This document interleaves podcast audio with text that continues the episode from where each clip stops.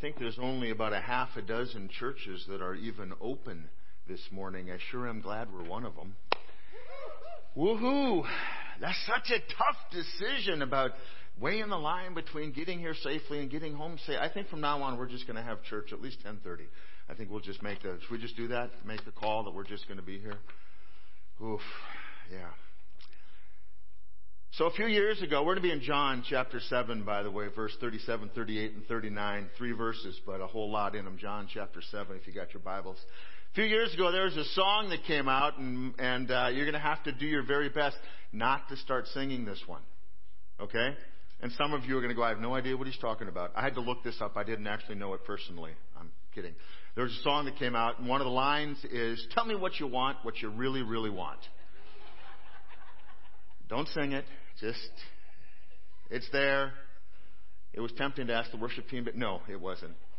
It raises a good question. What do you want? What do you really, really want? This morning, you had to make that decision. Did you want to stay home and stay warm and, and make another pot of coffee and maybe do breakfast at home like you don't usually have time for? Did you want to go shovel and, and, and actually have to clear out to get to the garage to get your car out if you're so fortunate as to have a garage? You had to get your driveway cleared or wait for someone else to do it. You had to make the decision. One of the things you really wanted was to be here. Thank you. Me too. Yeah, you can give yourself a round of applause for that. But you had to decide if you really wanted to. Was it important or was it really important? Was it really, really important?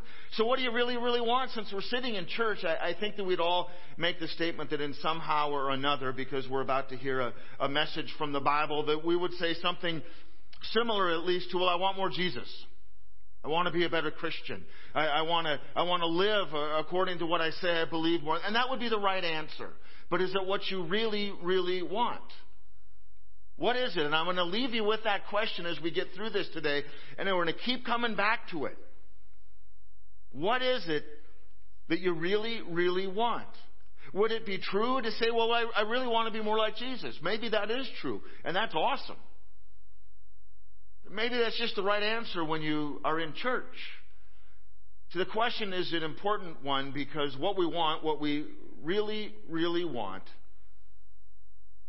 we have to figure out because it's what we're going to really, really work for. What we want is what we'll figure out how to get. What we want is what we'll put our time and our brain power and our money behind acquiring. What we want matters because it shapes our lives. It shapes what people know about us. What we want is what we will work for. Now, that might not always work with a relationship. It, it might not work for some things because you just don't have adequate finances to have what you really wish you could have. But somehow, with most things, we're going to find a way to acquire those things that are important to us. You found a way to get here this morning. It wasn't easy for any of us. If nothing else, you probably had to drive a lot slower than you do most Sundays. But you wanted to be here.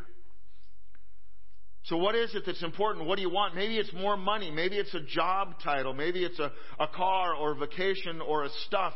Whatever it is, you know as well as I do, you, you, you're working on finding out a way to get it. 2,000 years ago, Jesus knew that was true of the people in his day. And it's every bit as true about you and I today, and he knows it. He knows who we are, whether you are in a personal relationship with, with Him or not. He knows your heart. He knows what you really, really want. Question is, do you know yourself as well as Jesus does, and are you willing to be honest about what you really, really want the way He knows what you really, really want? John 7, starting in the 37th verse. On the last day of the feast, the great day, Jesus stood up and he cried out, If anyone thirsts, let him come to me and drink. Jesus stood. He didn't, he didn't sit as a teacher would, because we've talked about that. Uh, the teachers would sit down and the people would surround him. Jesus stood up, and it's important that the Bible tells us that, because he had something to proclaim. He had something to say. He stood up so people could hear him. He took that posture that says, I want to make sure you know I've got something that you need to hear.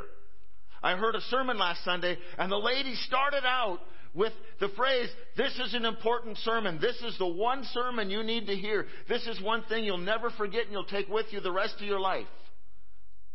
I never got to that part. There was nothing there that I need to take with me for the rest of my life. Jesus stood because he had something to say that we needed to hear. What's the feast? Great question. Feast of Tabernacles dates all the way back to the Old Testament. What's the great day? Well, it's, it's the largest day of the celebration of the three feasts, and every native born male in Israel was required to attend this feast. This wasn't optional. This is one you had to attend. It happened right after harvest was over. And what would happen is you would bring your tithes, you'd bring the, the 10% of your first fruits of your income for the year because as, as a, a agricultural group of folks, they had majority of their money all at once. And so when they got paid, they would bring their tithe to the festival. Why was it so important? This was probably the last time that Jesus was going to have this big audience of these particular people together in Jerusalem so that he could teach them God's way to him through the Holy Spirit. See, we can look back on it, we can say we understand why it was so important that he stood. See, these people were going to leave this day, this festival, and they're going to go back to their homes, and they're going back to their lives and the friends and the, and the folks that, that weren't there, and they're going to say, So tell me what happened. Well, Jesus was there. He stood up and started talking. Really? Jesus did? What did Jesus have to say? Because he was a big deal. People were listening to him. They were seeing and hearing Jesus teach, and he was he was all the rage for some folks. Everybody was talking about him. Some of the talk we know is negative and derogatory, and some of it was flat out lies, but they were talking. And when these folks went back and they said, Jesus stood up. Jesus wanted to make sure that in the midst of all the noise that they heard the truth that they heard God's truth. That's why we never stray from the Bible here. The only truth you're ever going to be able to count on in your whole life is in that book. That's why we teach from the Bible. My opinion about it doesn't matter. What God says matters. Jesus wanted them to hear God's truth. Bible even tells us how it is that Jesus delivered the message. Uh, the word that our Bible translation used is Jesus cried out. Now, I can probably understood a lot of different ways. So I went and I took a look at uh, what's the Greek word? The Greek word is kratzo, crazy. It means to scream, to yell, to cry out. It means that Jesus had emphasis and energy and passion. Jesus just didn't stand to see who would listen. Jesus used this voice and proclaimed, exclaimed what he had to say. So I'm thinking, uh, how does this work in our world? Y'all got smartphones, right? Really? Suddenly nobody has a smartphone? One person says, I do. I'll admit it. You don't have to do anything with it. All, that's what we call them. We call them smartphones. Why? Because they're smarter than us and they make us look dumb. We all got smartphones, but there's a problem because if you got a phone, even if you got the old flip phone, and you're the smart one among us, if you got the old flip phone, there's still something you can do with that phone, isn't it? It's called texting. Am I right? Some of you, you, you send out three, five, ten thousand text messages a month. I'm sorry, you're missing a great world. We love texting, but I don't know why, because it takes more time and it's more work than actually picking up the phone and making a thing called a personal phone call. But we love the text. It's easier. We can do it when we should be doing other things. We can talk to one person. Well, yeah, yeah, yeah, mm, yep, and we just keep on guilty of it at our house. I know how that works. Texting is impersonal and it leaves a lot to be desired, but we all do it.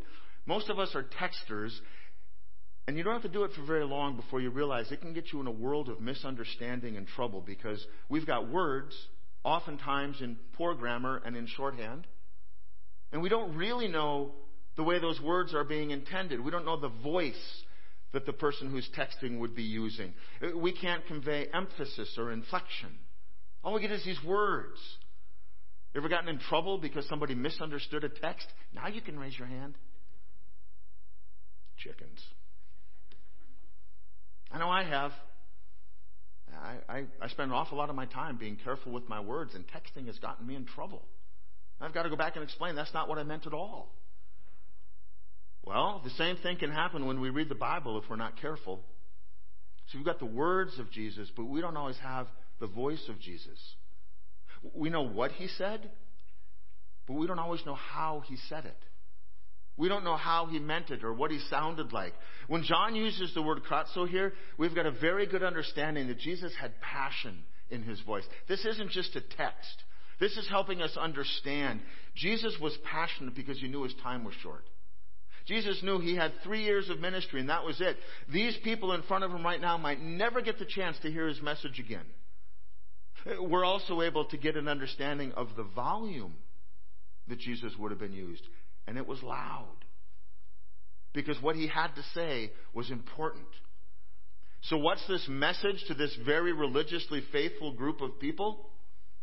Message is very simple. If anyone thirsts, let him come to me and drink. See, here's the thing Jesus today is still passionate for you.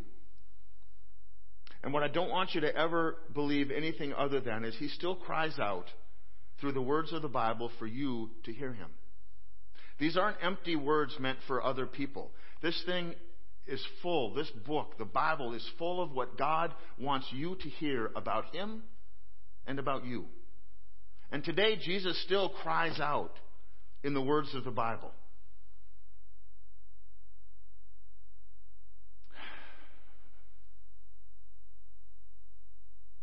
Does He want us to do? He wants us to look to Him for help. Just like that crowd that day, he wanted them to listen. He wanted them to hear what he said because he understood how important it was. Might seem like an odd statement about coming to me and drink. Because everybody gets thirsty. We've got physical thirst. These folks living in the desert were listening to Jesus. They really understood what it was to be thirsty. Rain over there is, is not a very common thing. The idea of, of a drink of fresh water is a, awfully nice idea. But we translate it to our world, and, and how do we understand it? Well, we've got wants and needs and disappointments and desires. We find ourselves being thirsty in a lot of different ways that maybe has nothing to do with water. But the thing is, there's only one of those thirsts that you can possibly come up with that's ever going to be truly satisfied with things and money and stuff and relationships and people and whatever else we try to go after and we try to fill our lives with, more will never be enough. If you've gone down that road, you know exactly what I'm talking about. More isn't going to cut it. And, and even the very best of human relationships is never going to completely quench our deepest thirst. See, there's going to be a day when that relationship ends. That, that person's not going to be there anymore. And then what do you have? You're back to being really thirsty again. It might end because one of you leaves. It might end because one of you dies, but it's going to end. And so we do things to try to fill these needs, to try to satisfy the wants and quench the thirst for our desire. And that's what Jesus is getting at. If alcohol is your thing, you can't get enough. You maybe say you can control it, but you can't. Maybe it's a desire for more money, and once you get a little bit of that started, it, it doesn't matter. More is never enough. A little bit more just pushes you to want a little bit more. Maybe it's recognition on social media. How many likes? How many views? Do people like me? It's got nothing to do with it. Maybe it's acknowledgement by the people around you that you matter. Maybe it's just that what you need is to hear from the people close to you uh, that they notice you, they hear you, they see you, they're glad that you're there. Whatever it is that we desire, whatever it is we're thirsty for, there's never enough of it to satisfy our want to quench our thirst. And that's what Jesus is getting at. So Jesus presents a very simple need with a very deep message. The very simple need is that every one of us gets thirsty. But what he's getting at is that there's a thirst that's never going to go away without him. So for people who literally needed a well for something as simple as a drink of fresh water, a spring of living water is a very attractive idea. That, that, that's something that they'd heard about. But how, how, how does that work in my world? And there's one other thing, though. He, he kind of ties a, a part of it that we often overlook. He says, Come to me and drink. In order to have our thirst quenched with this living water that Jesus is talking about, we have to go to Him.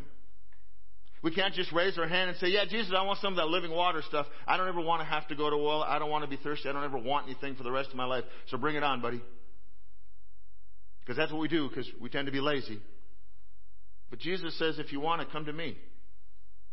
He sets a condition that we've got to come to Him. Living water is free, but it isn't without action on our part. It's for anybody who wants it, who's willing to live according to Jesus' will, which is no more than that we go to Jesus to receive it. It's no different than you or I saying, well, we want an education because I want a better job. I want a good career. I want to earn a lot of money. I want to have a house. I want to have nice things. In order to do all of that, unless you inherited everything you could ever hope for, you actually have to wake up in the morning one day and do something. You don't get a better job just because you want it or because you need it or because you think you deserve it or you're entitled to, to it. You've got to do something for it. My oldest daughter, Kirsten, our oldest daughter, Kirsten, is in nursing school right now. She doesn't have time to be in nursing school. She's a single mom. She has her own place, car, bills to pay. She likes to eat, so there's groceries. Why would she go to school when she hardly has enough time for her own life without school? Quite simply because she knows that to get the life that she wants, to get to where she wants to go, to be able to provide for she and her daughter the way that she wants, she's got to go to school and earn a degree. None of it comes for free. And those of us around her, we, we try to help where we can, but at the end of the day, she has to do it for herself. She's got to make the time for homework that she doesn't really have. She's got to get up early and stay up late. She's the one who's got to do all the stuff that's required because none of it's free. And it requires a tremendous amount of effort and sacrifice on her part. But she knows that it's all going to be worth it at the end of the road that is nursing school. What is waiting for her is a better life for her and her daughter. And so she's willing to do what she has to do to get there. Jesus wants us to come to Him. He invites us to come to Him. He wants our very best life for us. But in order for us to experience that, to know it, to have it, we have to first go to Him. And we live in this world that says, you know what? You deserve it. You've earned it. You're entitled. You'll just get it. Just, just take what you need. That isn't reality. The world doesn't really work that way.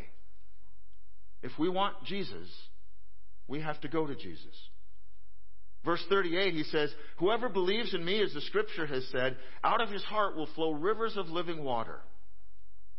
Once we go to Jesus, what we need to do next is to say we believe. We need to accept him for who he is, put our faith in Jesus and believe that he is who he says he is. And the moment we do that, things begin to change. And one of those things is that we begin to notice something different becomes, starts to come out of us because different things are happening within us.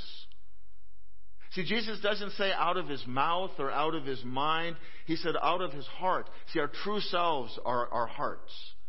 What is truly in our hearts, we can't hide for very long.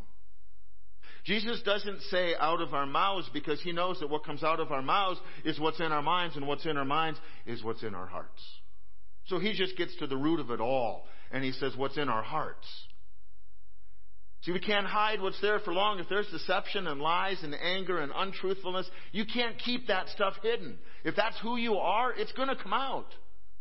The people close to you, the people you work with, they're going to know. But if there's love and peace and kindness, those are the things that are going to come out of your heart. 1862, one of my favorite poets, Emily Dickinson, wrote, The heart wants what it wants, or else it does not care. The heart wants what it wants, or else it does not care. Your heart wants what it wants, or else it just doesn't care. Those words are still true. What does your heart want? Because what your heart wants is what you want. It's what makes up who we are. Do you desire a person or a thing or stuff here on earth more than you desire Jesus? Uh, do you look to another person and say, if I, if I only had them, my life would be complete? They would make my world whole. They would satisfy my heart. They'll make me happy and whole, and they'll change my life forever. If that's you, you're setting yourselves up for a tremendous disappointment. However, if your heart is filled with the Holy Spirit, the living water that Jesus promised us, He can't be hidden and He cannot be quenched. Holy Spirit is always going to be there. If that's what you want to be full of, it will never run out. The Holy Spirit will never run out on you. That's why what you really want becomes so important. What you really want is who you really are. And what you really want is what will come out of your heart. It's what will fill your mind, and it's what will come out of your mouth. So at the beginning, I said, What is it that you really want? That's the stuff that makes up who we really are. Last week I went on a search for Honeybell oranges. It turns out that they weren't in season enough that the grocery stores had them. I was very disappointed. Uh, I looked for them all over the place. If you've never had a Honeybell orange, I apologize. Um, I love all things citrus in Florida, but my favorites are Honeybell oranges. They're a little bit sweeter, a little bit more juicy. Oh man, I wish I could share them with you. I just didn't get that many. Um, Last stop on the way out of the state of Florida, one of those roadside places, went and looked. They had Honeybells. They were just bagging them.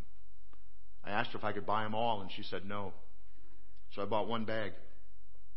Here's the deal with Honeybells. There's a whole lot of different kind of oranges out there. Just like there's a whole lot of different kind of citrus. But you know what? You can't, you can't pick a Honeybell orange no matter how much you want it off of a navel orange tree.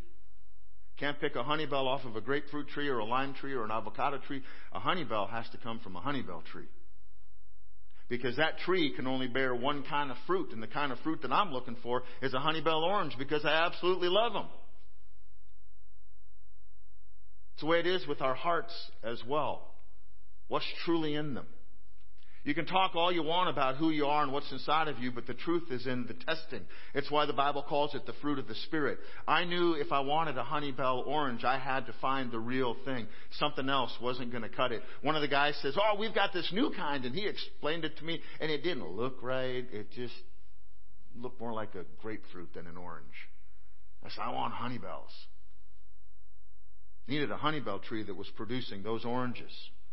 It's the way it is with the fruit of the Spirit. As Christians, we should have what the Bible calls fruit of the Spirit. Signs are proof of the presence of the Holy Spirit within us. There's only one kind of honeybell orange. A lot of different oranges out there, but only one of those. And the Bible says what should be in us is the fruit of the Spirit, evidence of the living water that Jesus is talking about. You can talk to me about different kinds of oranges and you can tell me how much I'm going to love them, but I won't because I know what I'm looking for. That's the way it is with the fruit of the Spirit as well. Don't tell people about the kindness and love and self control and gentleness and joy and peace and patience and faithfulness and goodness, and that's the fruit of the Spirit, by the way.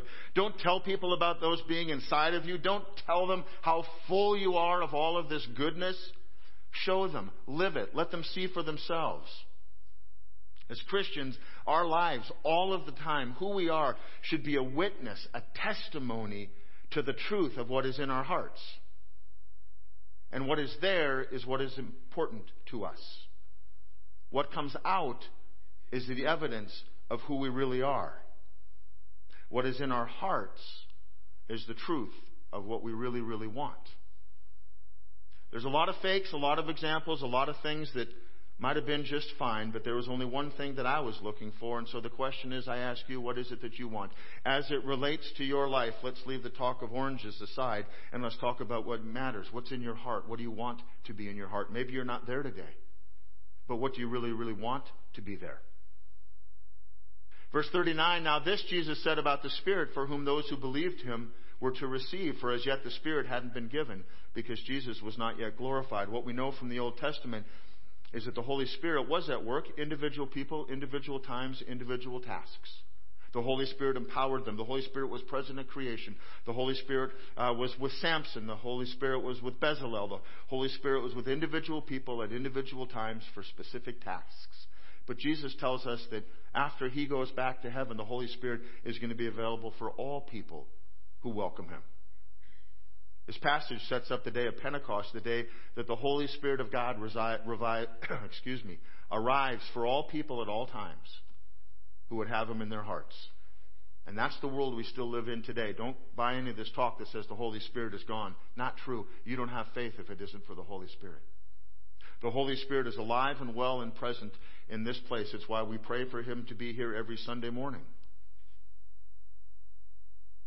The heart wants what it wants or else it does not care. So, what does your heart want? What is it you're thirsty for? What is it you can't live without? I can ask you a hundred different ways to get at the question, but you know what I'm asking. What is it that matters to you? Jesus gave his life that you would live for him so that you wouldn't die of a spiritual thirst chasing the drinks and the diseases and the things of this world. What is it you cannot live without? Who are you and what do you really, really want? That's this text today. What matters? What's in your heart? What do you want to be in your heart? If what you really want is more of Jesus, then you've come to the right place. Jesus himself said, all you have to do is come to him, surrender your life to him, to the lover of your soul, the guy that gave his life for you. And then the relationship with Jesus begins, and with every good relationship, it takes time. It's got to be cared for and tended to. Eh, there's going to be spots where you're going to feel like it isn't so strong, but He's not going to walk away from you. He's going to be there just waiting for you to come back. Your relationship with Jesus is going to take some effort from you because Jesus has already done everything on His end. He's just never going to leave you. So we talk about the three foundations every time we gather God's Word and prayer and worship. Why are they so important? Because those are the three things that we should focus on every time we think about coming into the presence of God. Those three things are what we are able to use to begin to get to know the heart of our Creator and our Savior. We're filled with the living water of God's Holy Spirit. We begin to see hearts transformed into the likeness of the one who gave his life for us. He begins to live within us, and the Holy Spirit begins to flow through us and out of us. So I'm going to go back to where we started. What do you really, really want? Maybe this morning, right here, right now, maybe this is your time. Maybe for whatever reason, God's using the words in this snowy Sunday that you could have stayed away and stayed home and been a lot more comfortable. Maybe this is the time that God's saying it's time for you to choose. It's time to make a choice. What do you really, really want? You want more stuff? Do you want more of the things of this world that have just gotten you to where you are? Do you really want more Jesus? What are you going to do about it? What will you run to? Where will you give your money? Who will you be? What matters to you? What do you really, really want?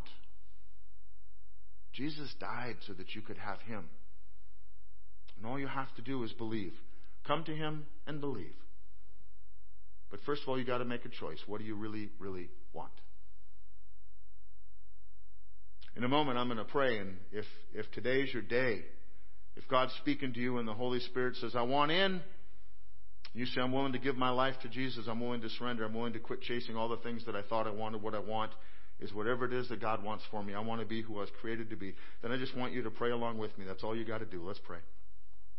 Gracious God, thank you for this morning. Thank you for these folks who showed up today even though it wasn't easy. They had to choose to be here. They had to really, really want to come to be in your presence this morning. And God, we know that none of us are here by accident. None of us are here by mistake or by coincidence. We're here, God, because you drew us to this place. You brought us here this morning because you have something for us. And maybe what it is, what you have for us is the beginning of a relationship with you. Maybe it's a coming back to you because we've strayed and we've been away. Maybe for some of us, we just say, you know what, I want more. I want more Jesus. I want more of the Holy Spirit. Wherever we are, God, we know that you're there and we know that you're waiting. So, to everyone who's in this place who's wanting to come back to you, God, I thank you that you welcome every one of us. I thank you that Jesus paid the price on the cross for our sins so that there's nothing standing in the way of our forgiveness except for us believing and putting our faith in Him. And so, God, for everyone who is ready and willing to do that now, who, who is willing to surrender the life they've been living, to accept the life that you created them for, God, we just ask that you would, you would walk them through those simple steps of saying, I believe in Jesus. I know that I'm a sinner and that I want to give my life to you. I want to surrender my life to you and start living for you rather than for me. And God, for everyone who is open to the power of the Holy Spirit, the living water, your Holy Spirit, God, Whoever is open to being filled with your Holy Spirit and being one of those vessels of living water, God, we just ask that your Holy Spirit would fill us now. God, that all of the things that we fill our minds with, that come out of our mouths, that we choose to desire in our hearts, that all of those things would wash away.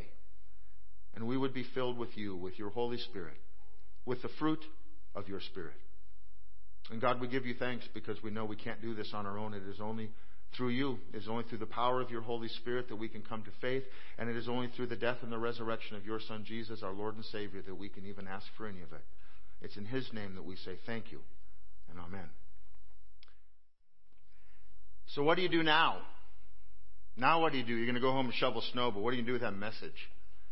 So important to Jesus that he stood up and he cried out. Here's the deal.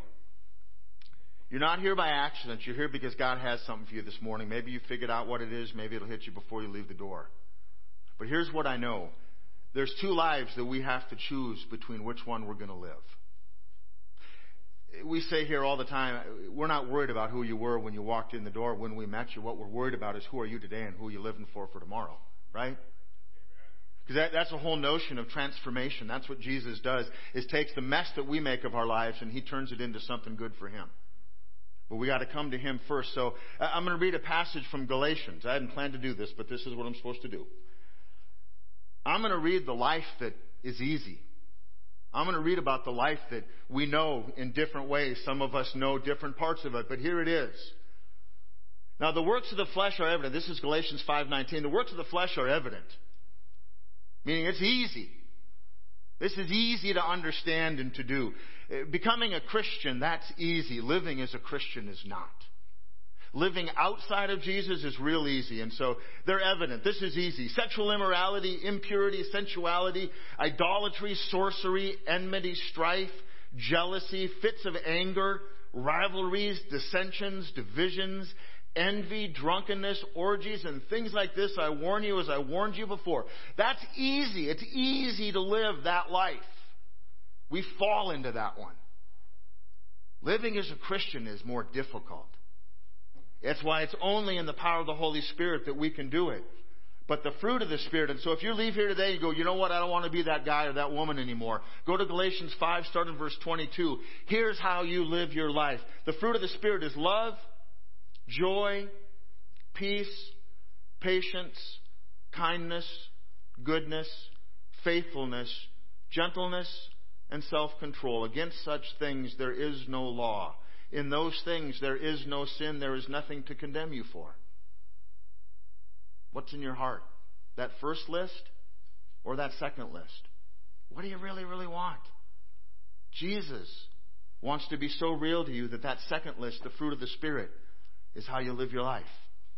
Folks, thanks for making the effort to choose to come here this morning. I know it wasn't easy. It is just good to get together and worship, even on crazy, wonderful snow days. On the way home, take a look at the beauty that God just painted for you, because it is gorgeous out there. It's one of those reasons that it's awesome to live in Minnesota. We've got one more song to, before you go. Thanks for coming. We'll gather again Wednesday night at 6:30.